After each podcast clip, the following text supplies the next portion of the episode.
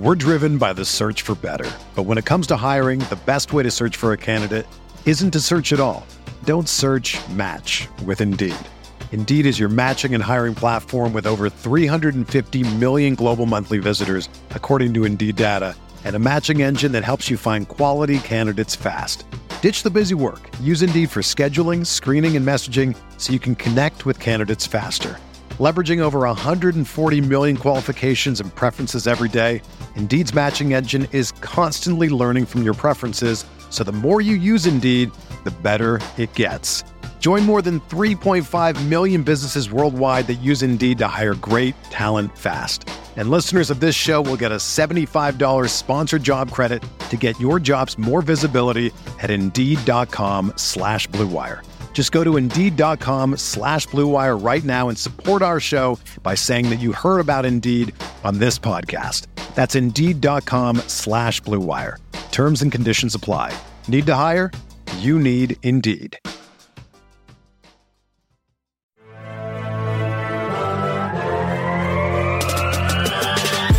20 minutes a day, 365 days a year.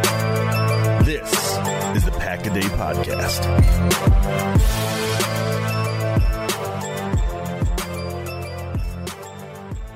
What's going on, everybody? Welcome into another episode, at least a co branded episode of the Pack a Day podcast, along with the Acme Packing Company.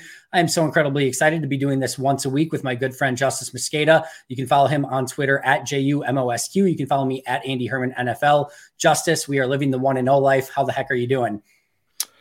I'm doing good. Uh, a Bears fan wrote a poem that was like, you know, I'm tired of losing. I'm tired of wondering if uh, if we have a quarterback. And like the second to last line is, I'm tired of Justis Mosqueda. So we're in their heads.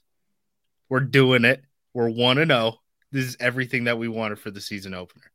It, it really was. And after months and months of smack talk and back and forth between Packer fans and Bears fans, too, and I've said this before, like already over the last couple days, I think like a thousand times, but to see them booing their own team in eight minutes, nine minutes left in the third quarter at home. Just absolutely amazing. So booing yeah. the hell out of them multiple times. Yeah. Yeah. I had a I had a similar one. This is from Nathan Salinas, uh, who responded back to me today. Um, said, and I can't read it all because it's uh, you know, not PG rated here, but he said, I actually hate you, Green Bay bleepers. You guys are so bleeping lucky. I legit don't like football anymore. I have fallen out of love with football, which is just amazing, and I we love every it. second of it. We, we did, did, it. it. Bear down. Bear, the Bears are down. the The fan base is down. The team is down, and it is very, very joyful. All right, let's let's actually break down this game as much as it, we like. We could go thirty minutes of just you know breaking down tweets from Bears fans over the past uh, nine months. But uh, let, let's start far reaching and just kind of your overall takeaways as you watch the game, as you've rewatched it. I'm sure a thousand times by now what were just kind of your biggest key nerdy takeaways from this game? Um, one of the weird ones was Quay Walker is the penny linebacker now. Yeah. So when there's only one linebacker on the field, it's it's Quay and not De'Vondre, and I know that's something that um they showed a little bit in the preseason, but you know, it's not like Campbell was out there uh, uh, for a bunch of snaps in the preseason, so I wasn't sure if that was going to translate. Do you know? I didn't uh, even see. Do you know who had the green dot? I didn't even pay attention. I, I think it was Quay, and then when Quay went out, I think it, I think they gave it to De'Vondre. Okay, interesting. Yeah, because there, there's no way that um that De'Vondre would have been able to have the green dot if that's what I was thinking know, too. Quay was the the penny backer, so it's it's interesting because I, there had been some signs that maybe Quay was going to be the, the the caller, like the play caller, and that he was going to be the lone inside linebacker in practice. And I tried to get when Joe Barry was at the podium, I tried to get him to commit to it and ask him like, "Do you know who's going to be the the green dot?" And he's like, you know, of course he like punted on it and is like, "Oh, there's a variety of different guys who can do it, and we're still working through that and stuff like that." But I was hoping he was going to tell me, and then I would kind of know. But uh, as you can imagine, he punted on it. But I I was kind of wondering if Quay was going to be both the play caller and the guy who was the lone linebacker on the field. Just that, and then the passing offense went the way that I kind of assumed it would go, right? Where it's like generally positive, generally trending toward like hashtag run the offense. Um, but also still like, yeah, this is the dude's first true start. So like Yeah. he's gonna like one out of five reps. There, there's just gonna be like a weird play or a bad ball, right? And um, that was good enough to beat this Chicago Bears team because they didn't really have anything going on offensively. I, I, I'm actually curious of your thoughts on this. I'm, I'm still sort of wondering how much of it is all right, Jordan being the first time, and how much of it is just getting on the same page with some of these wide receivers and tight ends for the first time. Like the Musgrave one felt like if he just continues sprinting, I think that's on him. It might have still been slightly overthrown. It's tough to tell, um, but I think that at least it's a lot closer if they're a little bit more on the same page on that play. I don't know how, again, I'm interested in your thoughts on this as well, but I feel like on the Jayden Reed throw, the one earlier in the game, um, I know the announcers were like, it needs to be more outside and things like that. I just kind of wanted to see Jayden come back to the ball a little bit more on that one. There's just a few of those where I feel like it's just almost more of a rhythm and a timing and a consistency thing that I'm hoping kind of gets better through the course of the year. But we do know some of the accuracy issues have been there from time to time as well. Yeah, I'm sure it'll get better throughout the year. I mean, how often has Rodgers made it a point to just keep slow dudes that he knows around just because he knows their timing? You know what I Yeah. mean? So, um, yeah, I mean, Uh, still, by the way, tonight as we get ready for the game, Yeah, that's still we're recording this before uh, the Jets game, but yes, still, still that for Aaron Rodgers. I, I guess the other thing too, I would say, um, did Tavian Wicks kind of get that starting role over Malik Heath? I would have thought it was going to be Heath because Heath was the guy who came in and replaced Romeo Doubs in the third preseason game, and I would have just thought he's next man up as that outside receiver. That ended up being um, Wicks, and they kind of used the guys in an interesting way. So I kind of like wrote up like how the Packers used um, their their personnel at wide receiver to kind of like replace Watson at APC today. Um, Wicks, so these are all reps with Jordan Love, right? Yeah. Not not the garbage time snaps. Um, Wicks had 32 snaps, Reed had 31, Doubs had thir- uh, 29, Heath had 25, and Toure had 19.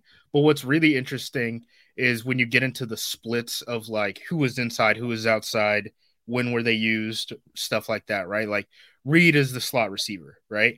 Um, Wicks and Doubs are like the true outside guys, and then Heath and Toure were used in like two wide receiver sets for the most part as outside receivers. So like they're kind of like the blocking help type of guys. So it was interesting to see how they used that, and then um, the motions that they were using uh, to get some of these guys open. Um, you know, that's obviously you know one of the big concerns when a guy like Watson goes down, right? It's like, hey, what if they just play us in press man coverage and we can't beat anyone in man coverage? And the way Green Bay did it, the first 15 plays of the game, they opened up in motion, right? In- Yeah. Insane. And they were doing a lot of aggressive motions. Um, this isn't going to be great for the audio listener, but so like when you're going in motion, right? And there, let's say there's two guys over here, right? A lot of times it's just like doot doot doot doot doot doot, and you just go to the other side. The way they were doing it was they were like getting here, get as close as possible, full speed run. You know what I mean? So it's like you can't really press them in that. any sort of way. And they were changing the math so quickly on some of these plays that you could tell, you, even though the Bears were playing really simple coverage schemes, like they weren't blitzing or doing a bunch of stuff like that. Um, it was confusing their rules. Like the first touchdown with Romeo Doubs, right? Jayden Reed goes into motion full speed. They snap the ball. He never slows down ever, right? It's like one of those Canadian or arena football plays where Yeah. like these guys are full speed motion. Um, and uh, I think it was Eddie Jackson didn't realize, you know, I, I have a whole man of, of Doubs now because there's only two guys on this side. He was thinking, you know, it's trips. I have help to the inside. No, they're preoccupied with that guy who right before the snap ran over there and, and is now flooding that coverage, um, that side of the field. So uh, I, I thought that that was interesting. I think these aggressive motions are gonna probably gonna be like the DNA of this team this season. So that's gonna be I- interesting to watch. I love that you brought up the rules defensively because I can only imagine if you, and again, I know not great for the the audio listener here, but if you have those and they all of a sudden are stacked up against each other, and then you snap the ball and they aggressively go, like in those situations, like you've got to communicate those really, really fast to make sure that everyone's Well- on the same page. Well, that was part of the issue with the Joe Barry stuff on third down last year. And, Yeah. and that's, I mean, this is what the NFL is getting into. Everyone, it went from everyone getting into like really spread stuff. now everyone's bunching up because it's really hard to play if you if you're all bunching up or stacking and stuff like that. Um, people call it banjo coverage, but to be able, okay, so so when guys get into a stack, right, they're real tight against each other. What usually happens is you end up playing one guy low, right, uh, probably like a corner who's like pressed up, and then a guy up to, up up yep. at the top, right, so maybe a safety, and you call it just, they call it a banjo check, and what it really is is like okay, the low guy is going to take the first guy inside, and then you know the guy up high is, is going to deal with the rest of it. Well, when they're starting the motion, you don't know that it's going to go into you know that tight split. So you mm-hmm. don't know if that guy's going to go all the way across the field, and we have to go from oh okay, our strength is to this side to oh we have to rotate the safety that way now, or if it's oh yeah they're just going to get real tight now we need to have a banjo check, but we don't know that until like literally the ball is snapped because these guys are coming in full speed. So it's going to be really hard to deal with. I, I saw some highlights from um, the Miami game because I think the Miami game was going on at the same time. Yep. And uh, Tua had like 450 yards or something like that. And they're doing a lot of the same stuff. So I think this is kind of a new way that the NFL was going to use kind of space, speed, leverage um, to just get guys open. And Green Bay never had an issue of of getting a guy open, um, even without Christian Watson. So yeah. No, and I think that's something that's going to be hopefully advantageous moving forward as they do hopefully get Christian Watson back sooner rather than later. But you knew you knew something was coming on offense because it just felt like defenses were ahead last year with what they were doing, and you knew offenses were going to strike back in some capacity. And um, you know, the, the great thing is it seems like the Mike McDaniel's and the the Matt LaFleur's of the world, the Kyle Shanahan's are the ones that are ahead of it right now, which is really, really nice to see if you're a, a Packer fan. And I, I, love hearing some of those breakdowns because you can tell some of the thought, time, effort, energy that LaFleur put into this stuff in the offseason. And I think he has maybe a quarterback that's maybe a little bit more willing to try some of those things out. And I'm hoping f- for the same exciting results moving forward. Yeah, it, they definitely did. This wasn't the Aaron Rodgers offense. It no. really wasn't. I mean, I think Doubs got like one of – the you know run solutions. I've jokingly called them run pollutions uh, in the past, um, but you know th- there wasn't a whole lot of that. I mean, they ran the the crap out of the read option um, when uh, what's his name? Uh, I want to call him McSorley. I know it's not McSorley. Clifford uh, came oh, into the game. Um, when he came into the game, it was basically just zone read city. Um, but they weren't doing a whole lot of option other than the triple option that got blown up. They weren't doing a whole ton of RPOs. It was a lot of just like we run the ball, we run play action off of it.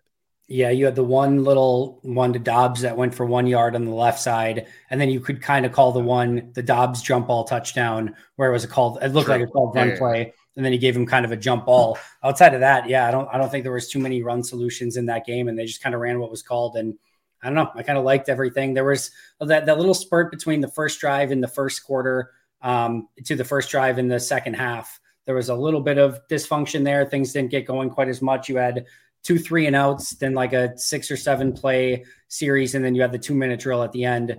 Um, and things like Matt even said they just didn't get into much of a rhythm. But overall, I like the play calls. I thought there were a couple plays out there that they just didn't hit on, which is going to happen. But overall, I, I like the state of this offense after one week.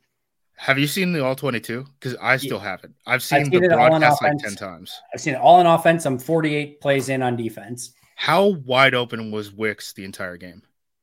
Uh, there were a few plays. I actually I, I had a nice grade on him for this game. Like there were a couple plays where he got open, um, where I was impressed with his route running. I also thought he did a pretty nice job as a blocker. So there were there were definitely a couple places. One early, I want to say it was either first or second quarter where he just makes a just an awesome route and he had he had his guy beat deep deep ish. Um, and yeah, there there were definitely a couple plays like that because I could tell on the broadcast there there were a couple times just off the line he's destroying some of these guys. Yeah. And Wicks was a guy who, you know, you were able to get a better look at him than me because you were down at practice, but you know he was dealing with a hamstring and a concussion for two of those preseason games. So yep. I think he got like five snaps the entire preseason with Jordan Love um, in actual you know preseason games.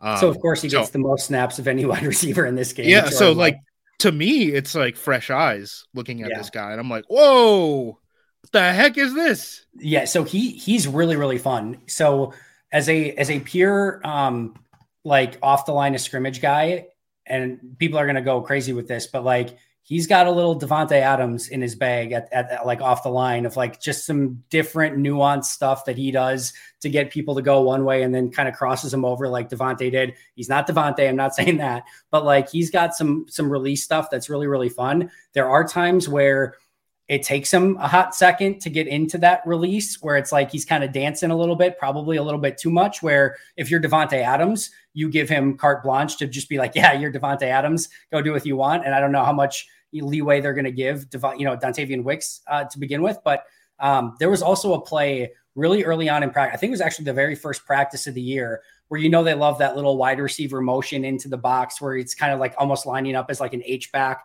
just yeah. a little off of like the the tackle. The very first, I think it was the very first practice at camp.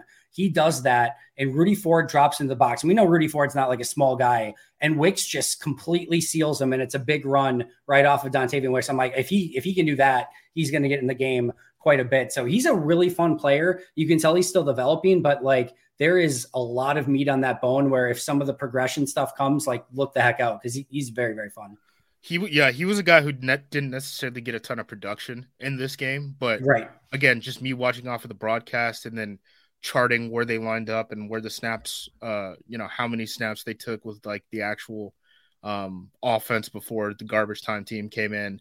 I was like, okay, this is like a th- a thing, and I don't know what the limit of it is, but like this isn't the last time we're going to hear about Dontayvion Wicks contributing into a game this year. So yeah, I just looked at it. I actually did have a slight negative on it because it's but it was because he had two penalties. He had the he had a hmm. holding penalty and then he had a false start penalty. But had it not been for that, he would have had a really good grade on the day. It so. was a false start. That was the weakest false start I've ever seen in my life. He like, he, like twisted his back leg, leg, a little bit. Yeah, yeah. No, get out of here. Twitched his back leg. And It's just like, all right, fine, so be it. He technically did, but my goodness. Uh, I know we kind of touched base on this a little bit, and you know, with Jordan Love, and where we kind of saw the, some of the same stuff where like one out of every five plays it's going to be something yeah you're not quite sure what you're going to get but what was your overall takeaway from jordan in this game? Yeah i mean just something to build on. I mean that's really what it like was it perfect? No.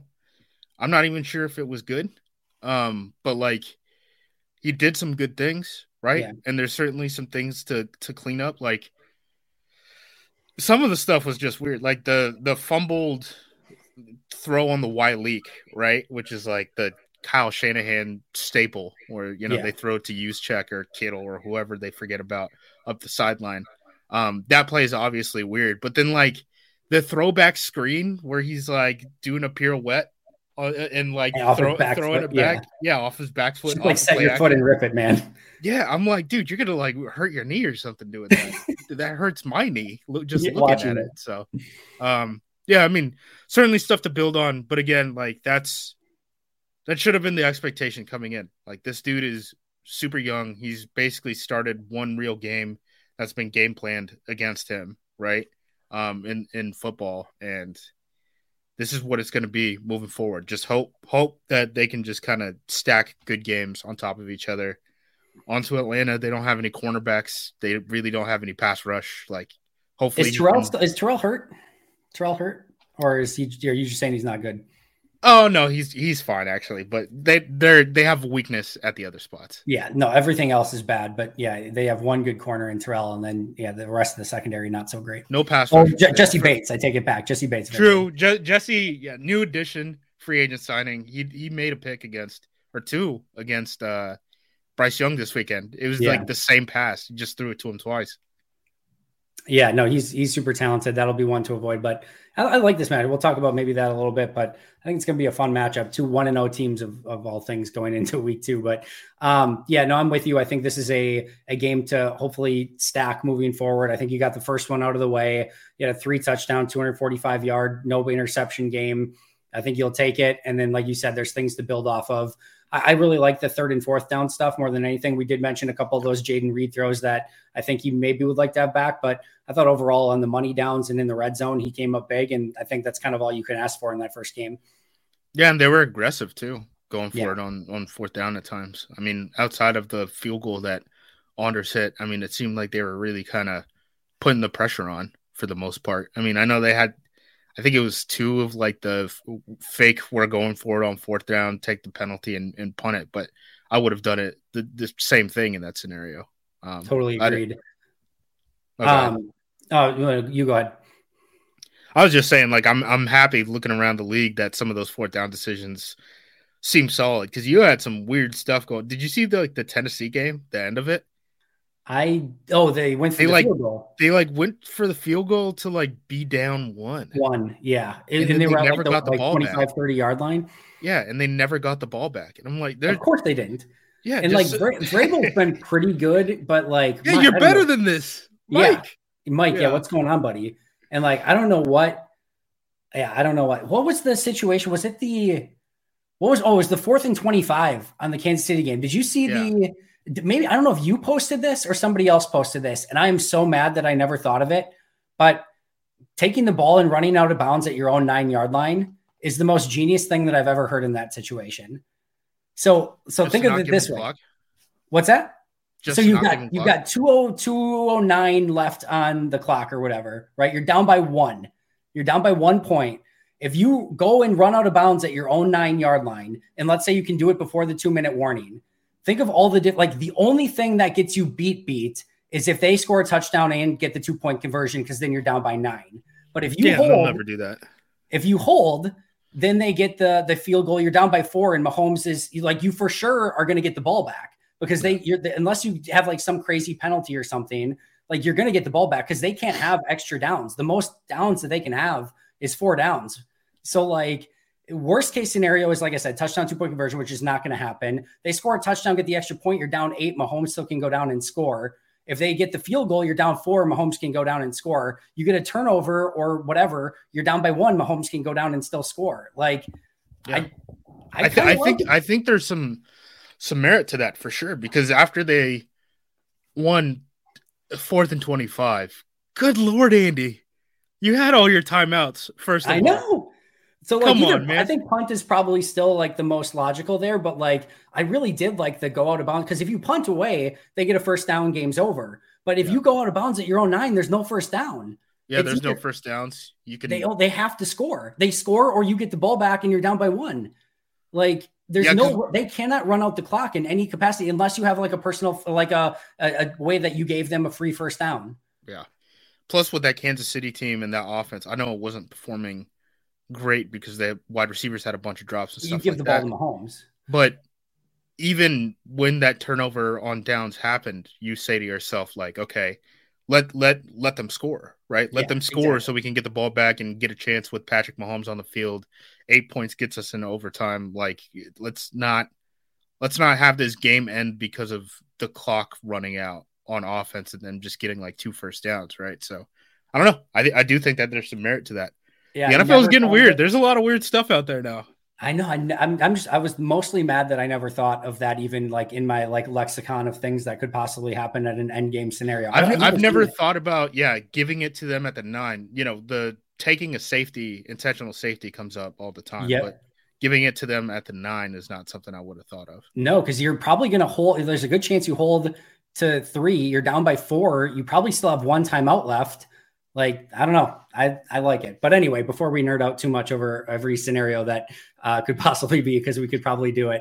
Uh, you're. I, have a lot of guests uh, coming on that are going to talk on Pack a Day this week, but you're probably the biggest degenerate that's you know going to be able to be known for talking special teams. So um, I thought overall, before I give you the floor, I thought overall this was one of the more sound, like just overall games of special teams. There may be a couple punts that went into the end zone they'd like to have back, but you also had Chicago fair catch one at the five yard line. Anders Carlson goes six for six on kicks, including crushing a what 53 yard or whatever it was. I mean, really kind of saving Matt LaFleur's bacon uh, at the end of that uh, weird two minute scenario. Uh, you had the big punt return by Jayden Reed. Like overall, I, I thought this, and you had the Eric Wilson tackle that they got down at like First play own I was gonna bring up to you, like that was Sorry. the special teams play of the week to me was the Stole Eric Wilson thunder. tackle. yeah. It, insane. I mean, he just wrapped them up at like the ten yard line. You're like, how the hell did you even get there down that there. fast? Yeah, I know. Um, yeah, he played really well. Uh, thought it was interesting. Lucas Van Ness is playing guard on punt team, I saw something that. I kind of expected. Uh, Patrick Taylor was playing the wing opposite of, I believe it was DeGuara, um, on Yeah. uh, on punt team. So like that's one reason they ended up calling him up. The uh, the jammers on special team were Carrington Valentine and uh, Innis Gaines. So you know, obviously that's one reason Gaines was called up. the gunners were uh, Gaines and Jonathan Owens, actually. So that's kind of the role that he's playing there.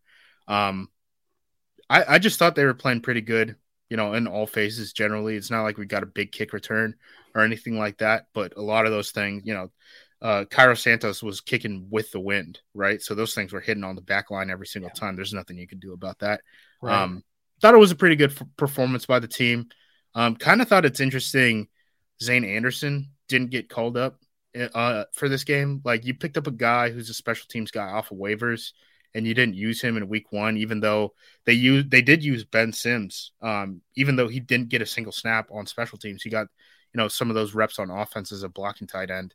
Um, the fact that they didn't get Zane Anderson into the game is kind of interesting to me because when I watched this Kansas City film, he's playing punt protector, he's playing like that wedge buster position on kickoff. Like those are the positions that Dallin Leavitt generally plays. Yeah. And I don't know if they're going to try to like phase out Leavitt at some point just because they have a younger guy or if they're going to try to redshirt this guy and be like the next Dallin Leavitt. I don't I don't know what the plan is there. You, you always need a Dallin Leavitt in waiting. You can't you you, you can't be caught with your pants down in the offseason without a Dallin Leavitt on your roster. The best time to draft a Dallin Leavitt is when you don't need one, right? Yeah. Yeah, so again, I I don't know what a genuine genuinely uh genuinely puzzled. Like I, I don't know what they're doing with that position. Um, I have to th- I have to think that there's a chance that he may not be long for the roster if that if that keeps being the case. Like if yeah. you're gonna if you're gonna call up Innis Gaines to play him over the guy that's on your 53, and I mean obviously I don't think there's any risk of them losing Gaines unless some team looks at him at special teams to be like we really need that type of player. But um, yeah, it just seems really, really weird. That was the one inactive that I got wrong. I thought Sims would be down and Anderson yeah. would be up. Everything else uh, was, I thought, pretty uh, easy to kind of tell going in. But yeah, that was that was an interesting one as well.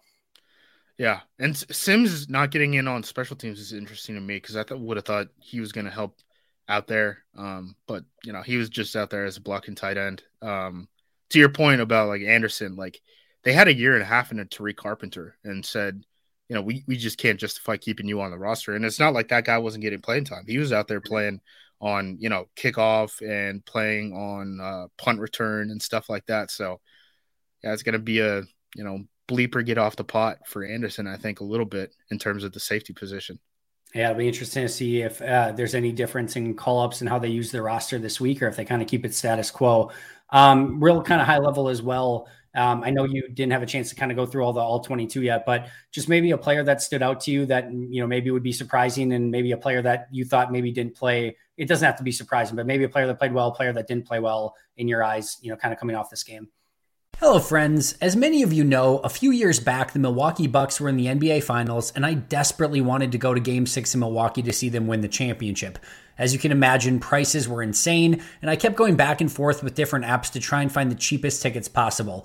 I finally found them, clicked purchase, and of course, they were gone. Goodbye, game six of the NBA Finals. Now, thankfully, the day of the game, I was able to find a ticket, but the entire thing was so expensive and way too stressful. I really wish I could have simply used Game Time to alleviate all of the stress and all of the hassle. I've started using Game Time app for purchasing all of my tickets, and I wish I would have done so sooner. From low prices to easy to find tickets to last minute ticket deals, the Game Time app is perfect for all of my ticket needs. Game Time is the fastest growing ticketing app in the country for a reason. You can get images of your before you buy. You can buy tickets in a matter of seconds, two clicks only, in fact, and tickets are sent directly to your phone so you never need to dig through your email. The game time guarantee means you'll always get the best price. If you find tickets in the same section and row for less, Game Time will credit you 110% of the difference. Snag the tickets without the stress with Game Time. Download the Game Time app, create an account, and use code PACKADAY for $20 off your first purchase. That's code P A C K A D A Y.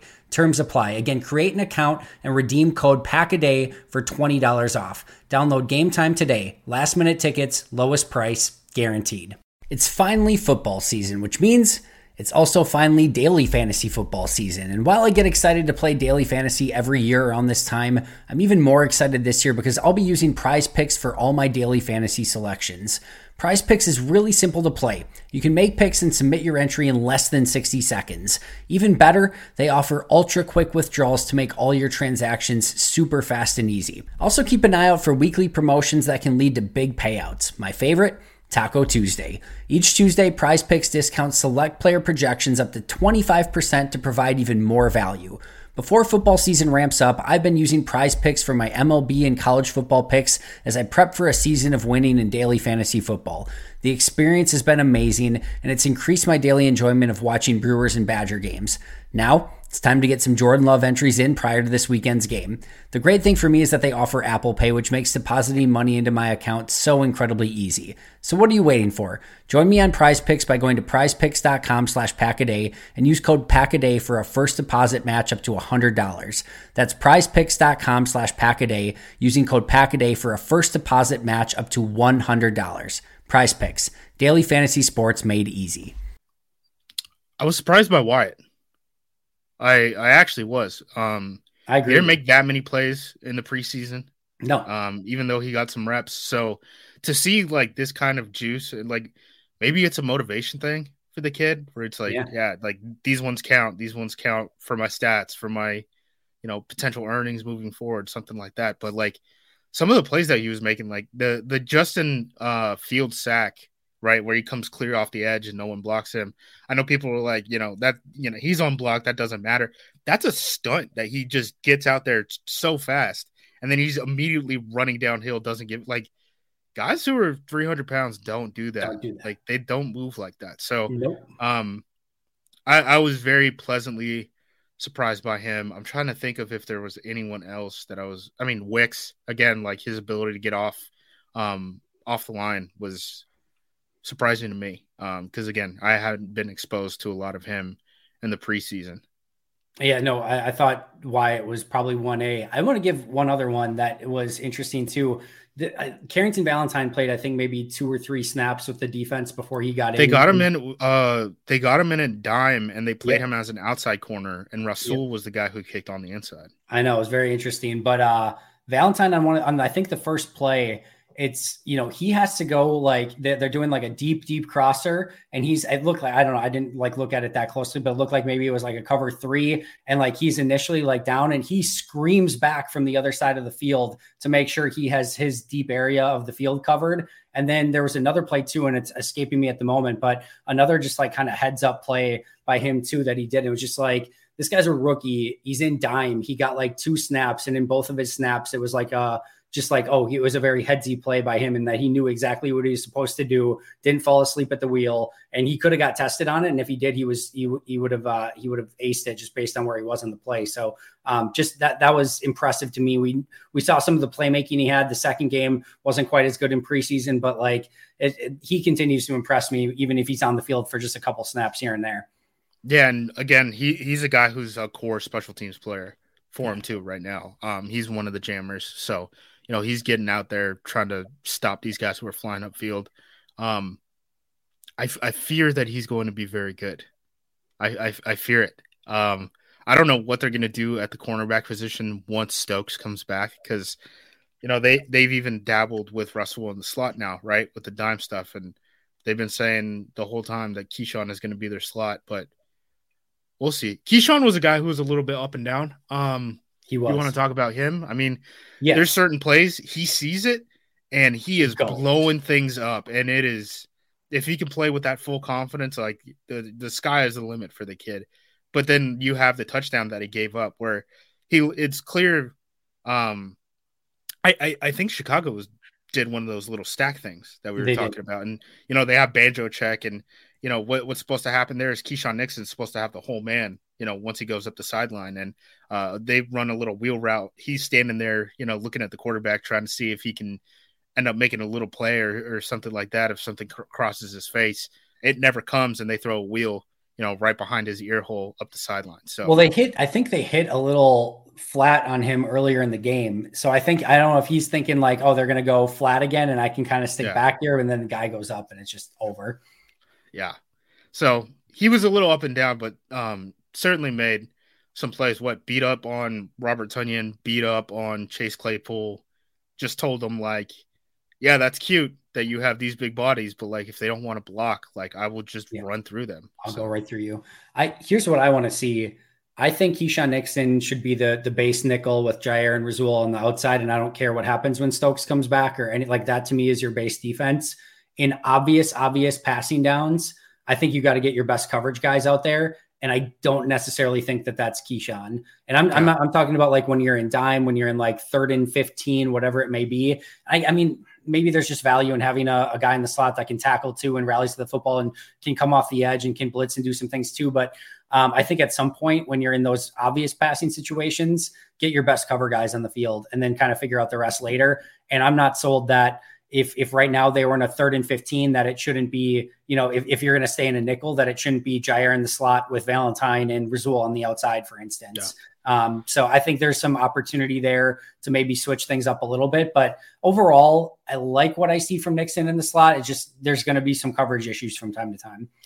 And I think there's some merit to that. Um, if you look at how the Packers defensive line um, rotation kind of works. They're in a whole lot of nickel now, right? Like true nickel, just two interior guys, and in obvious passing downs, or I guess like in, in not obvious passing downs, but closer to passing downs, it's uh, Clark and Wyatt out there, and then in obvious rundowns, it's Slaton and Clark, right? So it's you know getting your personnel out there at the right time, and I don't know if that's something that I, would really like to hear about Barry talking about the specifics of what he he likes more when he's in the booth because he was in the booth for this game, and I don't know if like the personnel stuff is something that helps him because he's able to get bird eye view of it and stuff like that, or or what's going on.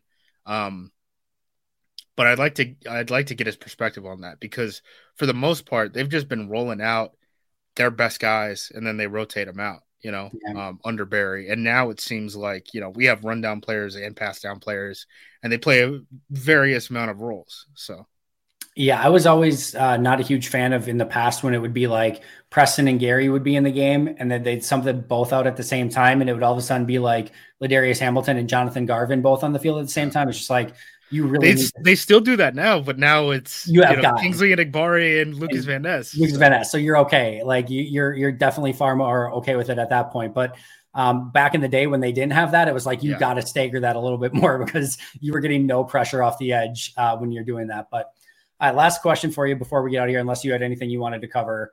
You got your choice. You can order them in order of importance this week. Christian Watson, Quay Walker, Aaron Jones order of importance from an injury standpoint this week, which one would you most want to see back playing for Green Bay against the Falcons? Uh, Aaron Jones. I mean, he was the offense for like three quarters. Yep. so uh, I'll take him. And then I think Quay. I think that's the right answer too. Which I'm I, I, don't know that I would have said that before week one, but he had a nice week one. And I think just with him being the single linebacker, calling the plays for consistency, he was kind of flying around a little bit. I think that might be the right answer. I think the Falcons had like 30 net passing yards entering the fourth quarter. What they want to do more than anything is run the piss out of the football. I'm sorry yeah. if that had to get bleeped. You're good. Uh, but, you know, they have these big offensive linemen. And like Isaiah McDuffie's the next guy up at inside linebacker, and he is not a big dude. And that's yeah. I think that would be a tough ask. I mean, that is a good offensive line. Um, if if they get you know Isaiah McDuffie and Rudy Ford playing in the spine of the defense is is not probably a, a winning uh winning plan for Green Bay this week. Yeah, I'm with you there. I think I would go the same order: Jones, Walker, and then Watson. Which, like I said, I don't know that I would have said going into Week One, but I definitely feel that way now. But be interesting. Hopefully, all three of them can go, and we don't have to worry about it. But it will definitely be uh, worth keeping an eye on all those injuries this week. Anything I'm missing? Anything else you wanted to go over before we get out of here? Uh, no, we got into the dime stuff. Um, what do you think of AJ Dillon's performance? Yeah, I, I will say this: when I went back and watched the all 22, I didn't think like this is sometimes where I think you can get like um, you know, you can't see the forest through the trees because I think it, we all watch the game, right? And you can tell the difference. Like there's a tangible difference when Jones was on the field and when Jones when when it was Dillon. Like just bar none, whatever you want to say. I do think Dillon got a little unlucky with his carries and what was blocked up for him, and there just a lot of times wasn't a ton there. There were times there was. There was the play where he should have probably had a walk in touchdown, and instead he kind of tripped over DeGuara. I think it was DeGuara. Like on that, maybe that's just a little bit unlucky too. Um, but like I'm kind of in the, the the mode now, especially after we saw the speed on this team over the weekend, um, or uh, on Sunday against the Bears. Of like, I want I want speed and I want playmakers, and yeah. I really like AJ Dillon, the pass protector. I really like AJ Dillon, the mayor of Door County, but AJ Dillon, the playmaker, has never really been there if he gets one on one in the open field with a safety, more often than not, it's like he's trying to run him over, and the safety's just like, "You can run me over, but I'm taking you down with me." And then Dillon ends up kind of stumbling. He gets a yard and a half extra. He gets a yard yeah. and a half extra, right? Exactly. Um, you know, there's not really. I always when I when I scout running backs, I don't know. I'm sure you do it. I don't know. Maybe you do it a lot different. Maybe you do it the same. But like, I need to see one thing that you can do in the open field that is going to set is it a stiff arm? Yeah. is it a juke? Is it you just have chris johnson speed and can just run away from the guy? Like there has to be something where if your offensive line gets you blocked up one-on-one and you're with a corner of safety like you're just going to get through there. And like i said Dillon sometimes will go through a corner of safety but a lot of times he goes down with them and i think I didn't think it was quite as bad. I thought he did a nice job in pass protection. He had the one drop that wasn't going to really go anywhere anyway, so it's not really you know that egregious. But um, I thought there were some some plays left on the field, and you just you just you missed that juice when when Aaron Jones is out of the game. I would like Patrick Taylor or Emmanuel Wilson to push him a little bit for playing time. I agree. I, I, I just don't see why there needs to be an even split between Jones and Dillon at this point. If you're going to get Dillon in an action get some of these other guys some looks too, so that you know you're sure one of these guys is. I mean, because the other thing too is like the the thing about running backs, we're evaluating the only film that the coaches are really evaluating too. Because yeah. running back's not a position that you can really evaluate in practice, right? right? Like if you're not hitting, you're not tackling, you're not seeing, you know, what you know, these break tackle attempts like you, you're mentioning, like those don't really matter. Like, do you think any anything that these running backs do before pads come on, you know, in OTAs and stuff matter? No, it, no. it doesn't. So we're all evaluating the same film, and the film right now is saying AJ Dillon is uh at, at least not Aaron Jones. I the, guess that, that's the that's the lowest bar. Emmanuel Wilson had two plays in preseason that was better than I think anything that I've ever seen out of AJ Dillon from an explosive standpoint. Obviously, the 80 yard run, but he also had a play where he got around the edge where I didn't think he, there was any opportunity for what he's he's like 220 somewhere around there for like, yeah he's big, he's a big guy. He's a big yeah, guy. like I, am like I, he's going around the edge and I'm like there's no way Emmanuel Wilson 220 pound back is getting around that edge. And then he gets like 12 yards. He gets around the edge gets that's preseason. I get it. He's not going against the the big time middle linebackers of the world. But like you just don't see that from AJ. And I, I appreciate the pass pro. I appreciate Patrick Taylor was getting a little bit like he did the one run he had. The one run yeah. Patrick Taylor, like he had a more than one run, but like he had that 10 or 12 yard run that was better than anything AJ did in that game. Um, and it wasn't perfectly blocked up. He had to make a guy miss, got upfield, and it was nice. Also, by the way, on that play where he cut inside, Clifford's running to the side, pitch that ball to Sean Clifford, get rid of it, pitch it to Sean Clifford, let Clifford do the rest of the work. Would have been amazing. But uh, no, I, am with you. I think they need to start, you know, pushing that a little bit. I mean, it's not, it, it's a moot point when they trade for Jonathan Taylor in a couple weeks anyway, Justis. So I mean, it's a, it all. It, it, are you willing to give up Christian Watson? That's the question. I think you have to give up Christian Watson, Jaire, and like three first round picks if you want Jonathan Taylor at this point. Yeah. It's like Jim Irsay's the only one. And like, I'm, listen, I'm more on board and I like, I don't like saying it out loud because I, I feel for running backs, but I'm definitely on the don't pay running backs bandwagon. I'm definitely on the don't give up premium draft picks and pay running backs bandwagon.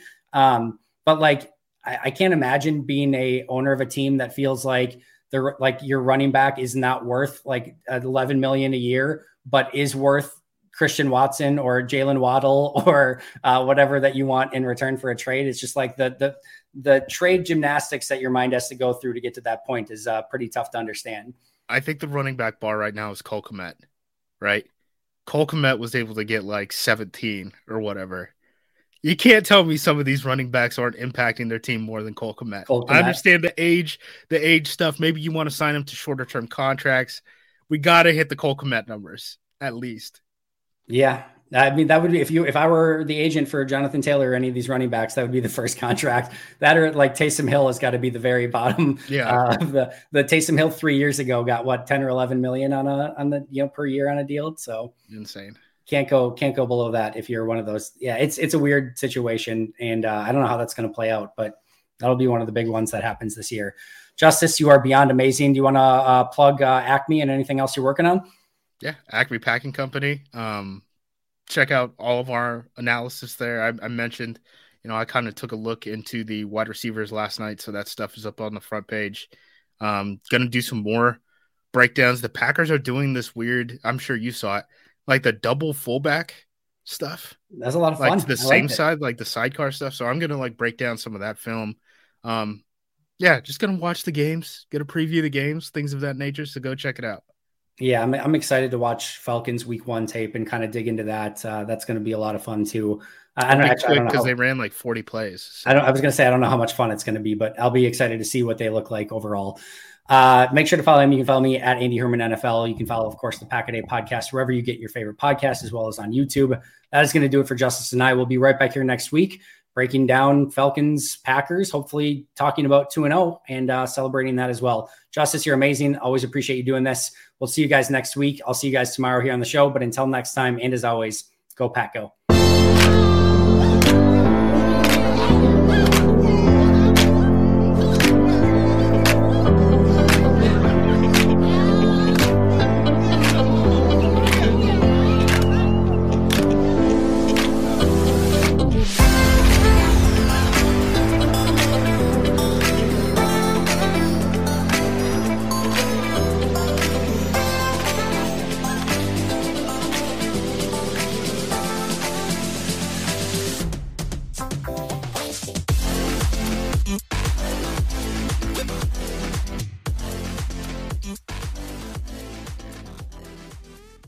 Everyone is talking about magnesium. It's all you hear about. But why? What do we know about magnesium?